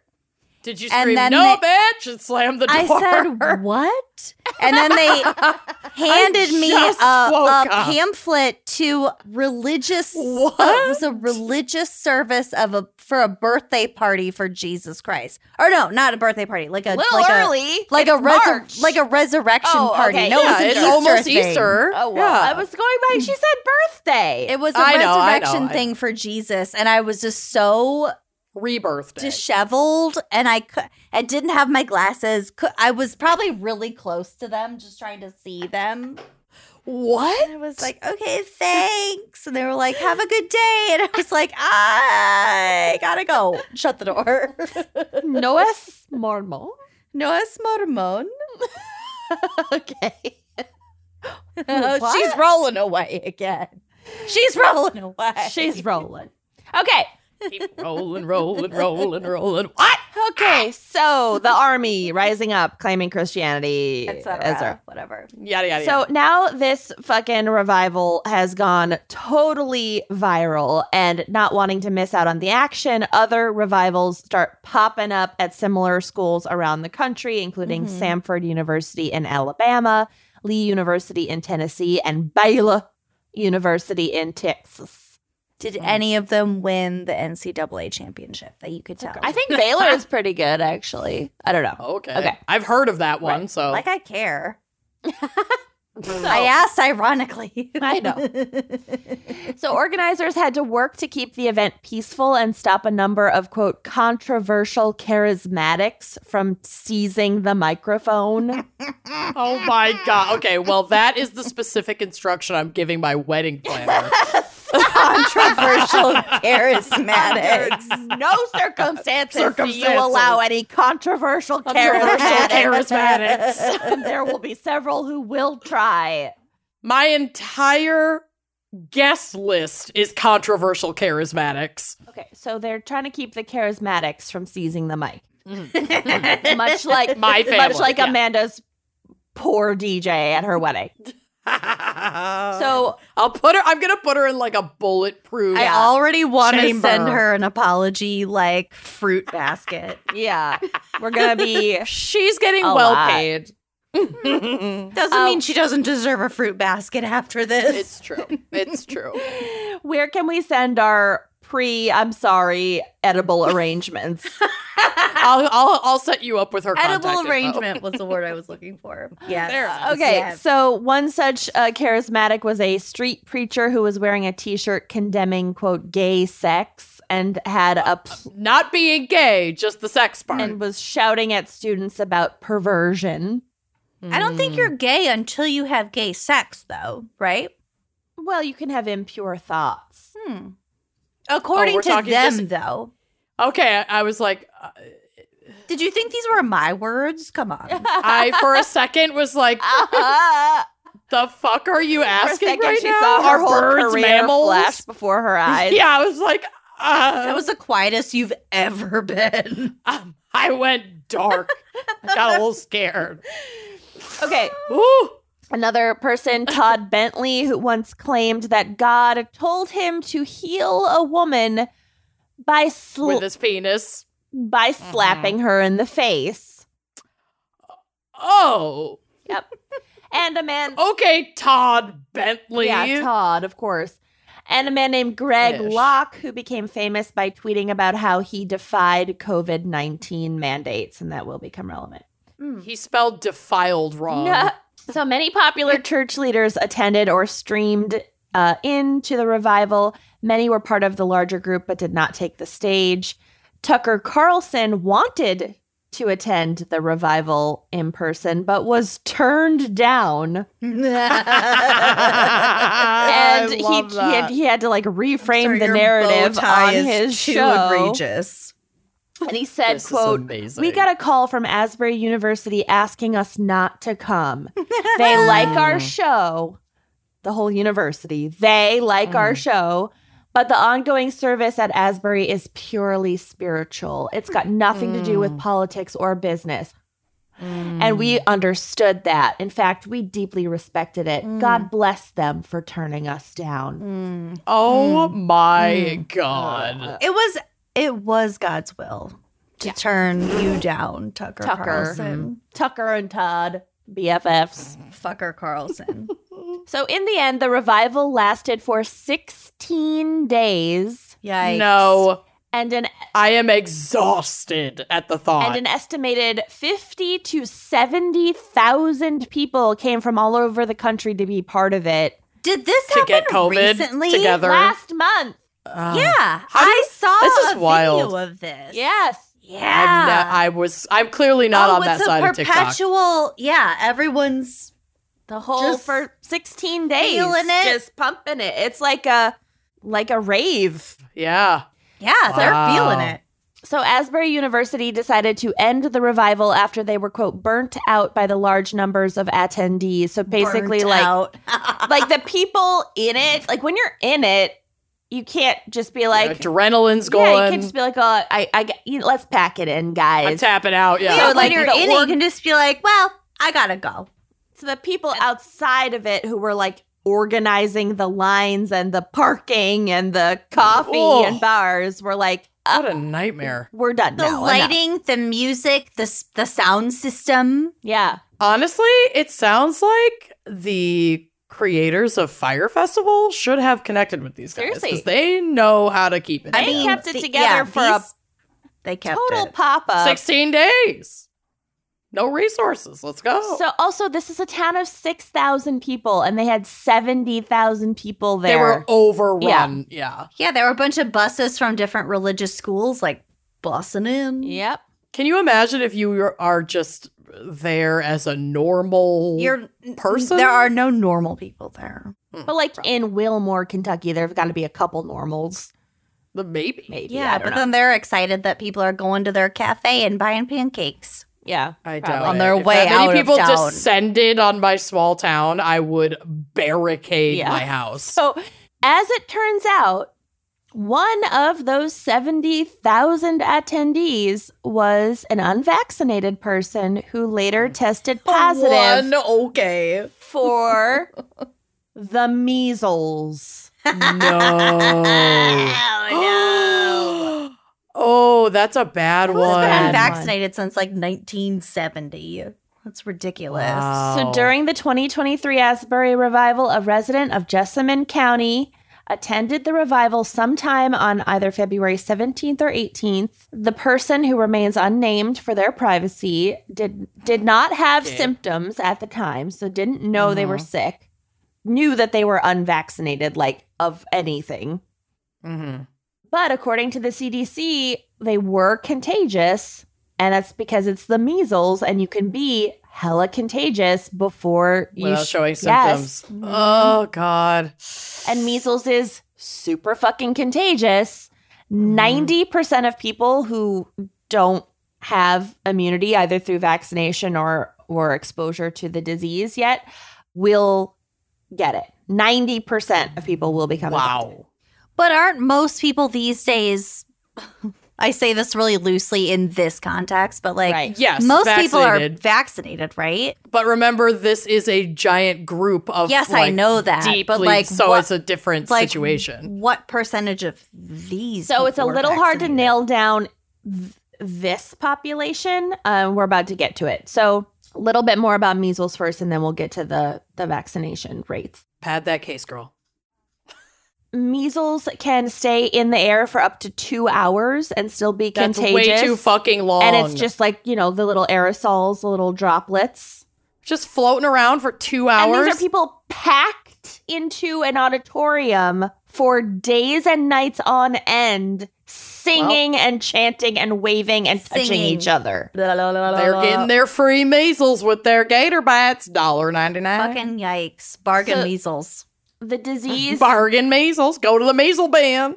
This is Costco level measles. So the disease God. kills an estimated 200,000 people Budget a year, mostly children, because you have to be like a certain age to get the MMR vaccine, right? Mm-hmm. So most people in this country will get the MMR vaccination before they reach kindergarten. And it's like required for a lot of for schools. a lot of schools, but there are ways around it Mhm. which is why measles is not as big of a problem as it used to be. and we don't even really like think about it much anymore. But unfortunately, Kentucky kindergartners have one of the lowest vaccination rates in the country because there are fucking religious exemptions that you can claim so you don't have to get your kid vaccinated. Right. So, a statement was put out to anyone who attended the revival on February 18th that they were exposed to the measles, and the number of people who were exposed could be as many as 20,000. Holy shit. Um, and they health officials urged participants in the revival to call their doctors and to isolate if they develop symptoms, and they set up a clinic and all this stuff. But like, Oh, now they're going to trust scientists. yeah. As far as I know, like this happened a month ago, and I feel like by now we would have heard if If a bunch of people yeah, got it. and they haven't. But a month ago, it was in the news as like this revival could be a super spreader event for fucking measles. measles, which is so weird. Like, what is this, 1917? What the Yeah. fuck is going on? But if you're vaccinated, you aren't going to get it. Right. You might not be vaccinated because of an underlying health condition, right? Or religious exemption. Right. Yeah, but if we're count counting religious exemptions- I'm talking about the people who chose not to be vaccinated and are putting other people in danger. Yeah. Oh, yeah. They can. Yeah. I mean, basically, like babies and other people who haven't been vaccinated yet, or just, yeah, mm-hmm. absolutely. And a lot of people, like, you can, you're not necessarily going to die of measles. Like, a lot of mm-hmm. people catch it. And if they're otherwise, like, healthy, their immune system can fight it off. And it's, you know, it's not great, but then they're fine. Mm-hmm. Yeah, but the same thing with like COVID and stuff. Like the, those aren't Right. the people we're really worried about. Right. Yeah, it's the vulnerable populations, like Exactly. the elderly and babies. Right, exactly. So, as far as we know, I don't think anyone died as a result of like this particular exposure, but like it was a close fucking call. Mhm. A poll in 2021 showed that 40% of white evangelicals refused the COVID vaccine, Mhm. but it's possible that there were higher rates in this group of people who had the MMR vaccine because of like just like their age and I feel like the Right. increase in vaccine skepticism has happened more recently. Mhm. So it could be that a lot of these like 18 to 20 year olds were protected against the measles, Right. But they might not be 20 years from now.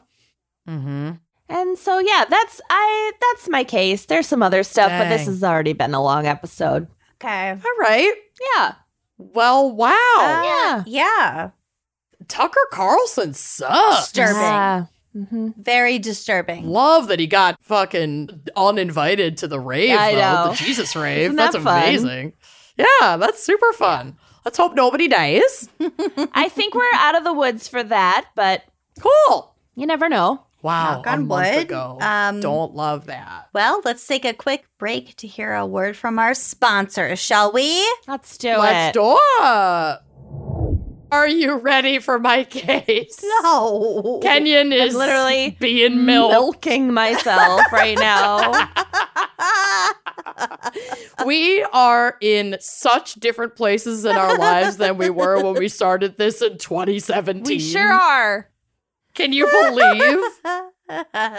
God, what a time to be alive. Anyway, first of all, I cannot believe Kenyon passed up an opportunity to talk about the fan pickers recommended case because Tammy Faye Bakker. I know. I've been I've been Tammy Faye for Halloween. so many Halloweens. Yeah. I feel truly blessed. Yeah. And second of all, I was absolutely thinking fundy meant like trust fund and not fundamentalist. So I went into the fan pick very confused. Fun. I opened it up and I was Funny. like, "Oh wow, is Jim Bakker like a trust fund kid? Like that oh, tracks. Like this. I guess this makes out. Oh, Oh, got it, got it, got it, okay, got it. Yeah. Well, whatever. I'm crushing it. It's fine. It Yeah. clicked. It clicked. I didn't like do the wrong. Yeah. It just took a second. It just took me a second. So let's meet the Bakkers. Mm-hmm. Absolute icons, but like kind of bad mm-hmm. ones.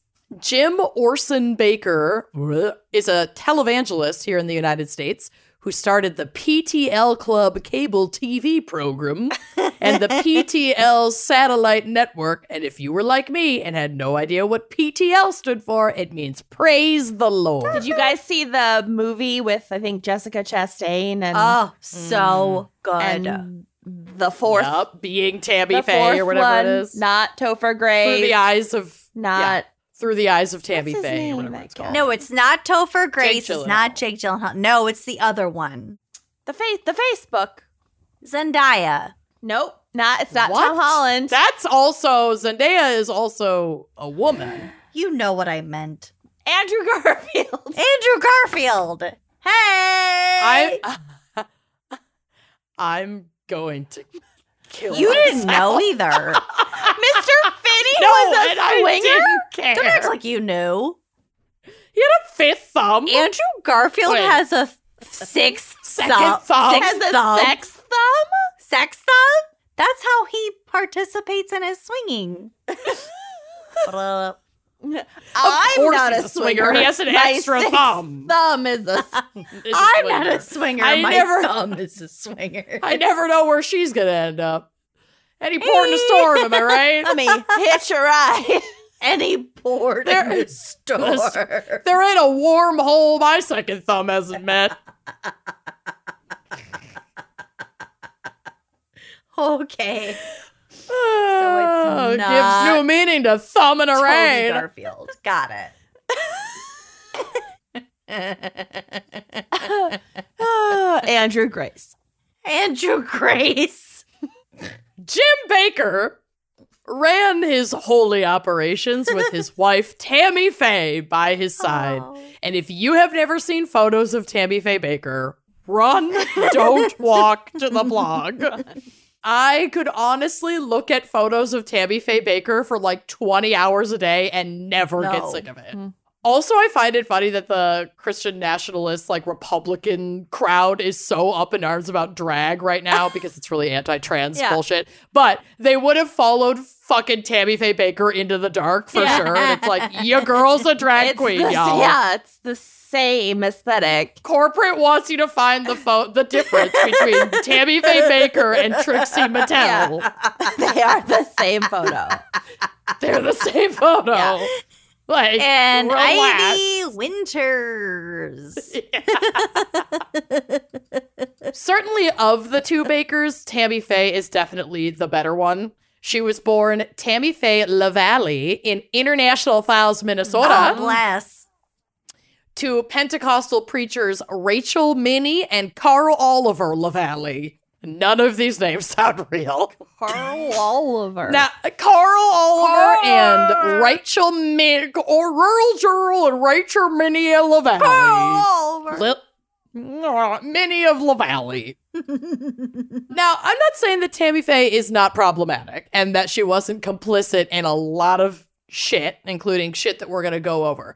But it is very much worth noting that during her career, she really got flack for from her fundy community for her advocacy for LGBTQ rights and for reaching out to HIV AIDS patients at the height of the AIDS epidemic. So in 1985, Tammy Faye was the first person to broadcast an open conversation with someone living with HIV mm-hmm. AIDS on her PTL show called Tammy Faye's House Party. Mm-hmm. I know she's from Minnesota, but she's just Yeah. always going to have a southern accent to me.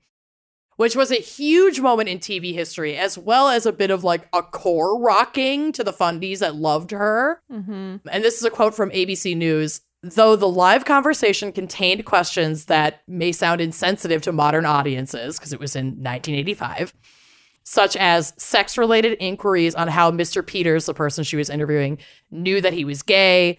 But the 24 minute exchange was a watershed interview, complete with Waterworks from its host, Her which like she was famous for. Her signature, her running mascara. And she said in this interview, how sad that we as Christians, who are to be the salt of the earth, who are supposed to be able to love everyone, are afraid so badly of an AIDS patient that we will not go up and put our arm around them and tell them that we care. Faye beseeched to her 20 million viewers this message that like it was okay to embrace and Hug love and person. care for Well, yeah. I mean, this was like the people. She was the Princess Diana of the Fundy. yeah, really of the was. community. She really was. She really was. And I, I, I'm not here to give a full biography of the eccentric makeup legend and gay icon Tammy Faye Bakker, an honor bestowed upon her by uh, a post mortem by RuPaul. But if you want to know more about her from her, she released three autobiographies during her lifetime. I Gotta Be Me in 1978. She's got. Tammy telling it my way in 1996 and I will survive and you will too in 2003 but she did die in 2007 so So, So no reprint. Well, she did survive was- through the time I mean, that she everybody said has she would. to die. Well right but and I I obviously I haven't read I will survive and you will too but I think that was a book that she wrote kind of as a response to her I think sh- her like 1998 or 99 cancer diagnosis mm-hmm. and so she died in 2007 after this like long and pretty grueling battle with Also, cancer. wa- weren't they like canceled within the fundament? Like they went through some shit oh, because We'll they get to it. Some shit. We'll Yeah. get to it because that's what this Right, whole case right, is right. about. So don't you worry. In her final interview with Larry King, Tammy Faye, who was 65 at the time, said, quote, when we lost everything, it was the gay people that came to my rescue, and I will always love them for that. She stuck it out with the gays. And to honor her legacy, Elton John wrote a musical called Tammy Faye and like memorialized that groundbreaking interview and told kind of her side of the story. And this has been, I don't know if it's currently running now, but it was running last year in London and it sold out like every night. What? Apparently it was like fucking awesome. Yeah. Yeah. Googling it. In her final interview with Larry King, Tammy Faye, who was 65 at the time, said, quote, when we lost everything, it was the gay people that came to my rescue, and I will always love them for that. She stuck it out with the gays. And to honor her legacy, Elton John wrote a musical called Tammy Faye and like memorialized that groundbreaking interview and told kind of her side of the story. And this has been, I don't know if it's currently running now, but it was running last year in London and it sold out like every night. Apparently it was like fucking awesome. Yeah. yeah. Tammy Faye was literally working as a waitress in a department store restaurant. Which side note, I feel like those used to be really popular and have gone out of fashion, but like for our younger listeners, this was very much a thing up until like the late 90s and I remember what a treat it was to dine at the like Dayton's I was just gonna fucking Mall. say the Dayton's restaurant at the yes. Southdale. Yeah. And like before Byerly's and Lund's just became Lund's Byerly's, Byerly's also had a restaurant My grandma would take me to that restaurant all the that time. That was in the grocery store. It's really like high class. I feel like there were um, yes. uh, macarons and like Yes. little tiny little muffins and like cute little uh, tea. Yeah, but it tea was also like a sit down restaurant. Yeah, but it was Like, like, inc- legit. it was like before you go shopping, Ladies who Mhm. lunch. you just Or have after. a little a little a little bite. Yeah. Yeah. These were like legit restaurants in the store, not just in the Mhm. mall. It wasn't like your Applebee's at That the mall, y'all. at the be- at the entrance of Dayton's. Epic. That's where it was. Yes, and it had like this like gilded frame around the door. Anyway, Yep. we love that restaurant. Yep. So that took me back to a specific Yup. Mm-hmm. Mm-hmm. place mm-hmm. in time. Anyway, these two literally wed on April Fool's Day of 1961, April 1st. And the joke was on us because together they built some of the strongest heavenly grifts of all time. So, about five years into their marriage, the two started working with another notorious fundamentalist jagweed named Pat Robertson, who will be forever burned in your memory if you, like me, were an anxious child in the late 90s, early 2000s, who would fall asleep with your little combination TV and VCR mm-hmm. tuned into ABC mm-hmm. Family and then be shocked awake in the middle of the night to the fucking 700, 700 Club Club. program and see Pat Robinson's ghoulish face praying aggressively mm-hmm. at you from your 12 Which I also feel like played at the same time as um what was that old lady Ruth? That old lady who sex oh, like Oh, Dr. who Ruth? like dispensed Dr. Ruth? sex advice. Dr. Yeah, Ruth. Dr. Ruth. Yeah. She was like on an adjacent channel at the same fucking time. I distinctly remember bouncing back and So forth. maybe you think you're getting Dr. Ruth, but you're accidentally getting Pat Robinson. when you're 13 Robert and raised as a Catholic, it's kind Mm-hmm. of the same thing. so I I did I think I labeled it this way. I I can't remember now, but I did put a photo of him on the drive labeled Pat Robinson or Robertson jump scare. yes. I meant whatever. I hate him. So Jim and Tammy Faye are working at Pat's Christian Broadcasting Network, CBN. But this was Smile Peanuts then, and they were all just getting into the televangelism game, and it really hadn't taken off yet. The Bakkers had lots of ideas, meaning Tammy Faye had lots of ideas that the Bakkers, quote unquote, as a brand took fucking credit mm, for. Jim. That contributed to the growth of the network, including targeting children with a kids' variety show called Come On Over that featured creepy puppet routines preaching the word of the Lord. Mm-hmm. Yikes. R- Robert was thrilled with the success of Come On Over, or sorry, Pat Roberts Robinson, whatever. I've said his name 10 different times in this paragraph, and this is the only place he shows up. You're it. whatever was fi- was thrilled with the success of come on over and as a reward gave jim Bakker a hosting gig on the 700 club which like didn't last super long but it did kind of launch him into stardom. And in 1972 he left cbn thinking he could go on to like bigger and better things and briefly joined por- forces to found the trinity broadcasting network in california. But Jim and co founder Paul Crouch, which I could only read as Paul Crotch, mm-hmm. had a falling out after about eight months, and Jim went off on his own to start PTL, Praise the Lord, with Tammy Faye. So that's kind of how they ended up having their own network, their own company, and started like fucking owning the televangelism mm-hmm. game. They left California and built PTL headquarters, headquarters and called it Heritage Village in Fort Mill, South Carolina. This place was the hub of their ministry. It had studios, worship spaces, offices, places for people to stay. Like it had the whole kit and caboodle. PTL was continuing to grow at an incredible rate with viewership by the late 70s in the hundreds of thousands, bringing in an estimated million dollars a week Jeez. in contributions to the ministry. A week? A week. And So I went to- contributions. yeah. That's not even like and they earnings. are a religious organization. No, it's contributions through their TV network, people calling in and giving them money. Yeah. So that's like 1975 ish. So I went to Time Money Converter. If they're raking in that kind of cash around 1975, that's the equivalent of about 5.6 million dollars today per week. Jesus Christ. Yeah. We are in the So they're wrong like- game, people. Also, are I know. contributions like tax deductible too? No. No, yes, everything. It's Yeah. A, they're, Oh, oh, oh, the people, sorry, the people that are making the contributions are absolutely tax deductible and they can take this money in tax Exactly. That's what, that's what I meant. a- tax exempt. Yeah. Yeah. Yeah. Oh yeah. Oh yeah. It, There's- deductible and oh, exempt. Oh yeah. Yes. Oh yeah, sure, yeah. So they were like, shit, we should do something epic with all this cash. And they decided to expand the Heritage Village headquarters into, drum roll please, Heritage USA, a Christian amusement park in Fort Mill, South Carolina. Wow. I realize that it, the show is based on this, but it's uh the the Danny McBride show. Yeah. What's oh, the called? righteous Yep, gemstones. The Righteous Gemstones, The Righteous Gemstones, partially yeah. based on this, Mhm. like the Mhm. the amusement Totally park and the whole South Carolina thing. Yeah, Every mega church is based on that. Or Yeah. Pretty that much. show is based on every mega church. Yeah.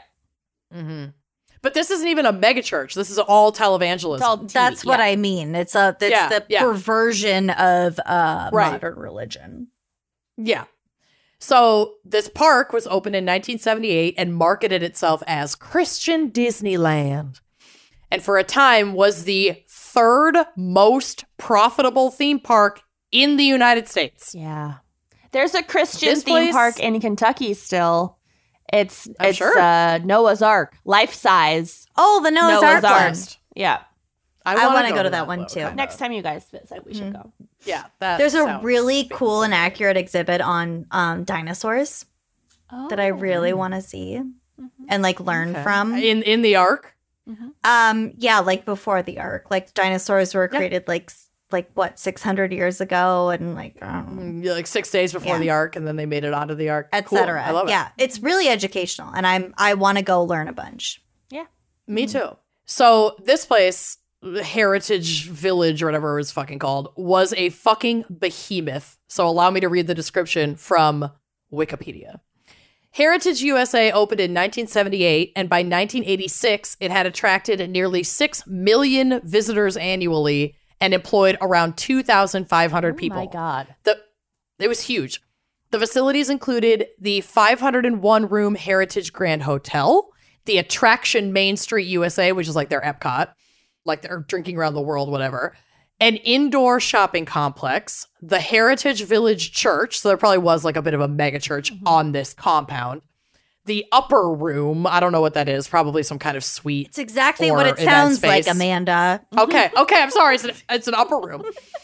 a 400 unit campground, the Jerusalem Amphitheater, conference facilities, a king's castle, a skating rink, prayer and counseling services, cable television production studios, Bible and evangelism school, visitor retreat housing, staff and volunteer housing, timeshares, and the Heritage Island Water Park and Recreational Facility. Is that Yep. it? That's it. that's it. Oh, Just cash. All holy water.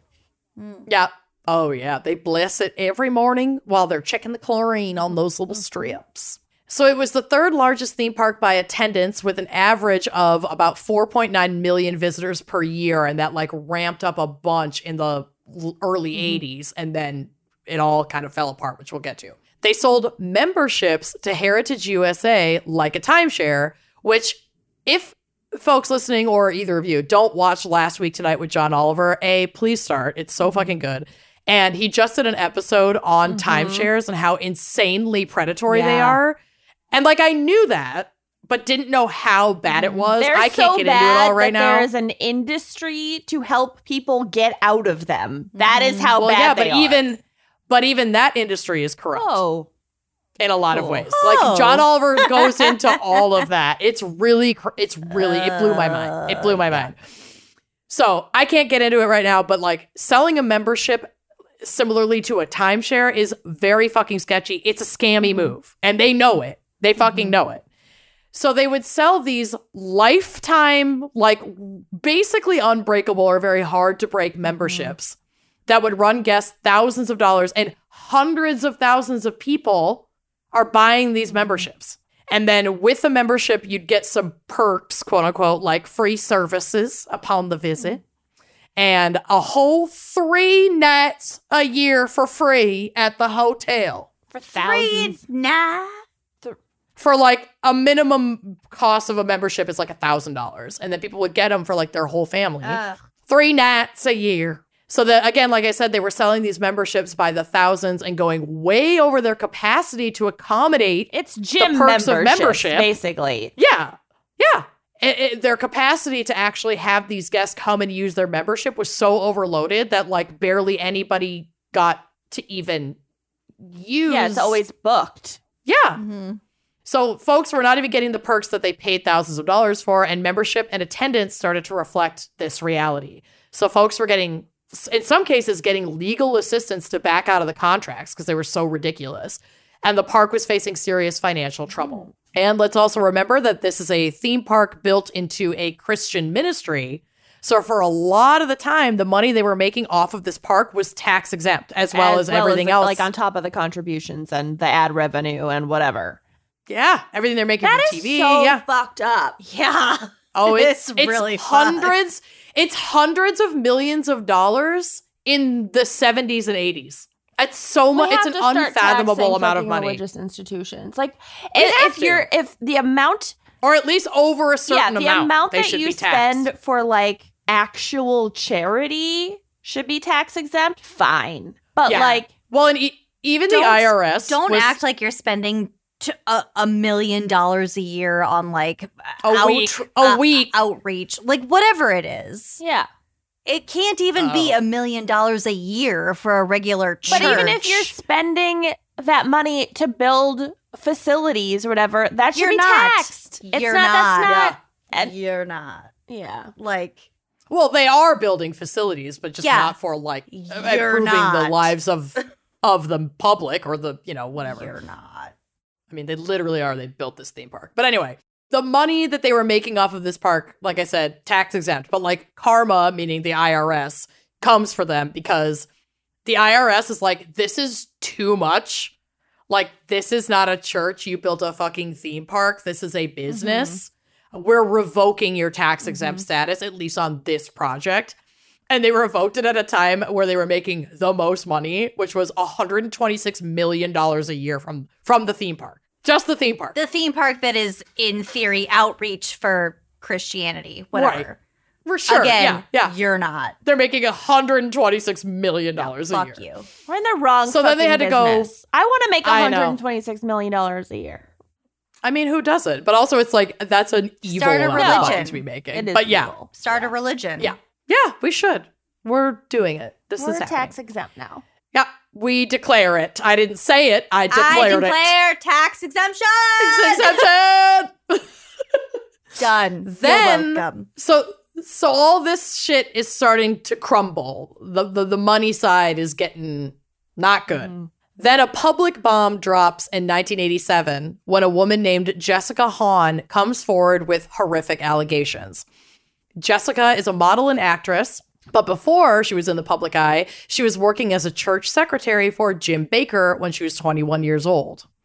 She came forward in 1987 to finally share her story. And according to her, on December 6, 1980, Jim Bakker and another PTL employee and preacher, John Wesley Fletcher, drugged Jessica and raped her. Oh, Oh God. Yep. my. Yep. Afterward, they paid her $279,000, which is almost 700,000 in today's money, which isn't a small amount of money, but they were making like $200 million a year in fucking water Right. and also funds, that so money came you. from like little grandmas while tuning in and sending in their like social, sure se- social security checks. Some social security QVC bullshit. 700 yep. club crap. So they paid her this 279 Grant to keep her quiet about it. Daniels and she did her. They did. They did. She's a victim. And she did stay quiet for seven years, but then came forward. I mean, yeah, it's a bribe, not an NDA. So she just inevitably right. was like, fuck this, fuck this guy. So the funds used to pay her off were, as you predicted, taken from PTL.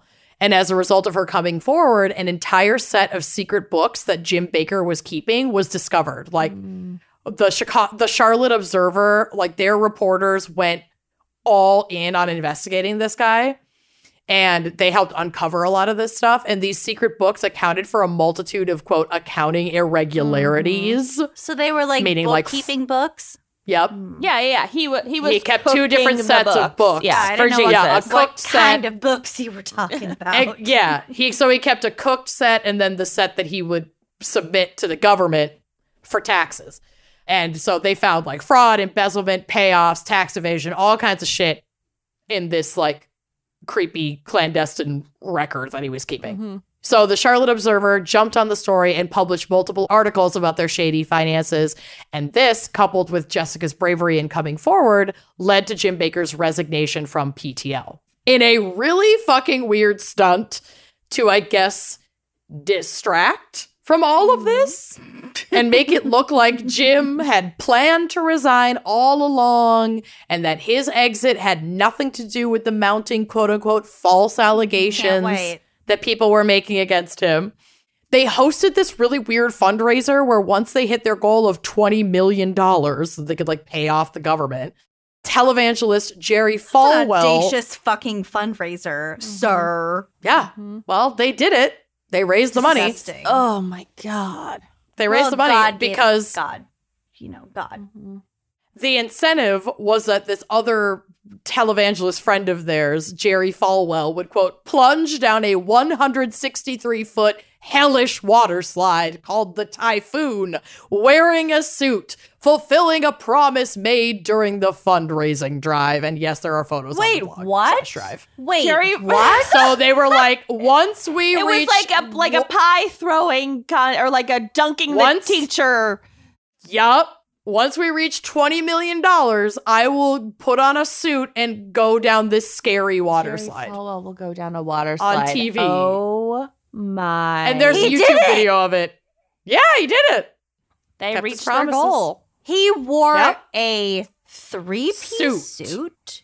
No, I think it's just flapping a little in the wind on his descent. Uh, there is a there are pants and a shirt and a suit co- coat. yes, but that's not That's what a a three piece suit is. A three piece suit has a vest or like some side, sort of other element to it underneath it's jacket. But yes, he's in a stupid. suit. Yes. Yeah, it's I don't care if it's a two piece suit or a three piece suit. He went down in a fucking suit. He looks like a fucking He did. idiot. Yeah. He does. It's it, this is so insane. And then like they reach their goal and then announce that Jim is stepping down and Jerry is taking over. So it's like this Mhm. whole Jerry sliding in to the role. Yep, Jerry's sliding in to take over. What a dick. So uh, this is a super bizarre money making stunt to pay off some of PTL's debts to the IRS and announced the transfer of PTL to Jerry Falwell. And Jim claimed that he did this to quote avoid what he called a hostile takeover of the television ministry by people threatening to expose a sexual encounter that he admitted to having seven years earlier with church secretary Jessica Oh, so he's like, I, I am a sinner. I did, no, no, no. I did have Why sexual relations with that woman, but I didn't drug and rape her. Sounds like the last season of um Succession too. Mm-hmm. Sure. I haven't watched it yet. I haven't watched Kenyon Succession, has. but I know it's on my list. Right? Yeah. Right? Am I crazy? Yeah, well, It's the same. Yeah, Cru- cruises and theme parks and and sexual assault. Yes, and money There it is. No, it's more. It all circles back. and fall guys. Anyway, Whatever. Mhm. So Jim had claimed and continues to claim, as as you said, that the encounter was consensual and his only sin was cheating on his wife. Mhm. But this weird water park stunt was kind of the last hurrah for uh, Heritage USA, and the park closed in 1989 after Hurricane Hugo like was the nail in the coffin because this added a fuck ton of property damage to their already mounting debts and tarnished public image and like people backing out of their memberships. Like it was over. the The ownership of this compound has changed hands many times. That shit got really confusing to me, and I don't care. So I don't know what the fuck that yeah. Next. area is being used for now doesn't matter. So Jim now had to face the music, but unfortunately not for raping Jessica Hahn. He didn't have to go to No, trial or he? be, he wasn't charged with any of that. So No, she came but- forward, but there was what, like a statute of limitations, or she didn't have enough evidence to take it to I trial. think it was- a silence, silencing. No, I think I think it was uh, not enough evidence slash statute of limitations, and I fully believe her. But I think she also just Slash, told- finally came forward and told her story. Right. Yeah, and was like, "I'm not going to go up against right. all of this. It's fucking not worth it." Yeah, it's not even fair for us to speculate what those reasonings were because there is so much So there's a million bullshit reasons why. stacked but- against her testimony. I, ju- I just. I just meant it didn't go to trial. Okay. No, it didn't. It didn't. But he did go to trial for all of the financial shit. Like you don't fuck with the IRS and, you know, whatever. At this, you know, at this level. So in 1989, he was found guilty on 24 counts of mail and wire fraud and sentenced to 45 years at the Federal Medical Center in Rochester, Minnesota. So like a Local. it's like yeah, very local. Definitely like a the Federal Medical Center. Yeah, it's not like a super high security situation because he wasn't considered like dangerous, but this is it's essentially like a medical mm-hmm. prison. He also had to pay a five hundred thousand dollar fine, which is like nothing. That man was making a million dollars a week for a hot Yeah. minute. So like, what yeah. Why are the fines never in line with? Not even close. Not even close. But the fine only has to reflect what he owed to the government. Is really what it is. and hopefully there much. was like restitution to like the victims of the fraud, and some of them got their money. I believe back. so. I would not count on it. I mean, I do think that that was included in in his fine, and he certainly had and still has the finances to pay it. So I would assume that that was taken from him without. I don't think he really had a choice in the matter. Like even if you don't have the money to pay it, say you like go to jail and you're forced to pay this fine, like your your uh checks are what is it called? Yeah. Um just automatically withdrawn from by the Right. by the government. yeah, that's only that's Gar- only garnish. if the Your wages that's are only if the judge determines that, though. So Sure, but this judge also hated this guy. So I have a feeling that got paid. I'm sure this is confirmable. I just, that's not an important part of the story right now, but that was what he was charged. So he was hit super hard in this trial over the Heritage USA memberships, those like shady fucking mm-hmm. memberships. So from Wikipedia, quote, according to the prosecution at Bakker's fraud trial, tens of thousands of memberships were sold, but only one 500 room hotel was ever mm-hmm. finished.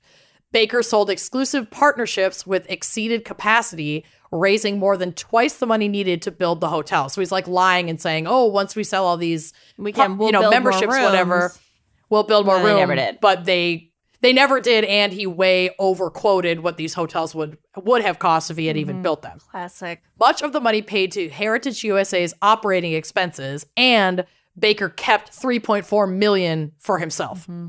Of the 45 years, he served five of them. A what? And five years. Of 45? Yep. Yep. And was paroled in 1994. He was able to get out so early because he was he was eligible for parole, but the judge in his case during sentencing had said, quote, those of us who do have a religion are sick of being saps for money grubbing preachers and priests, which like is true. But this was used as evidence in his like Because the judge hated him so much, it was used as like, like he got it wasn't impartial. Exactly. Son so of a it was used as evidence that the judge had injected his own religious beliefs into sentencing and was not impartial oh during sentencing.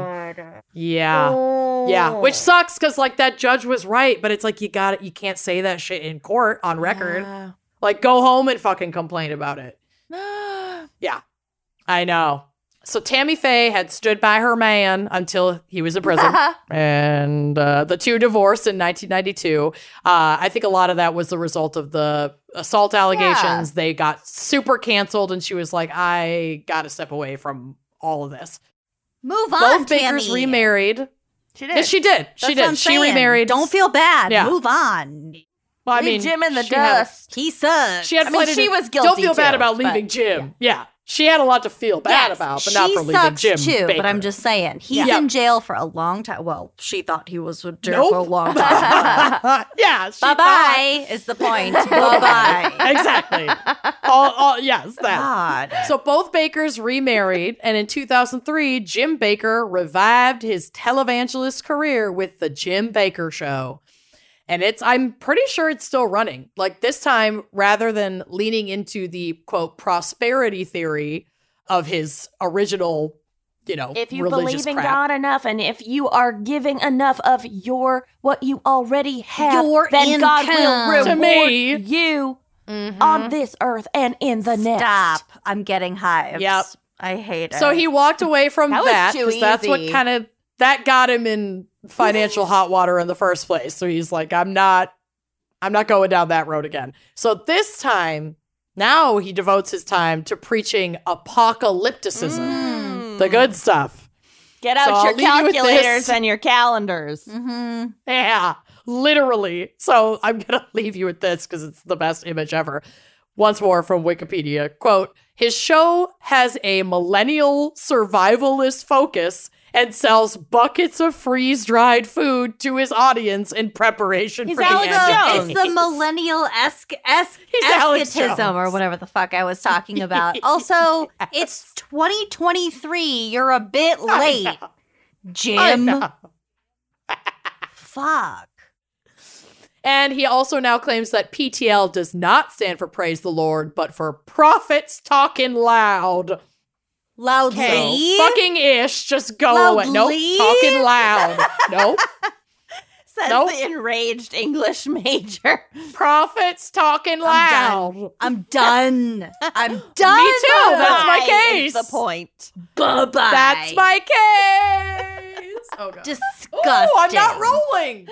Wow. Oh my god, the earth has literally shifted beneath your feet. No, I was stuck on a cord. oh I'm exhausted. This was amazing. Thank you, Nellie. Thank you, Samantha Parkington. Thank you Ah. to the entire American Girl Doll community. Oh my god. and we will talk to you next week. See you next week. Bye bye.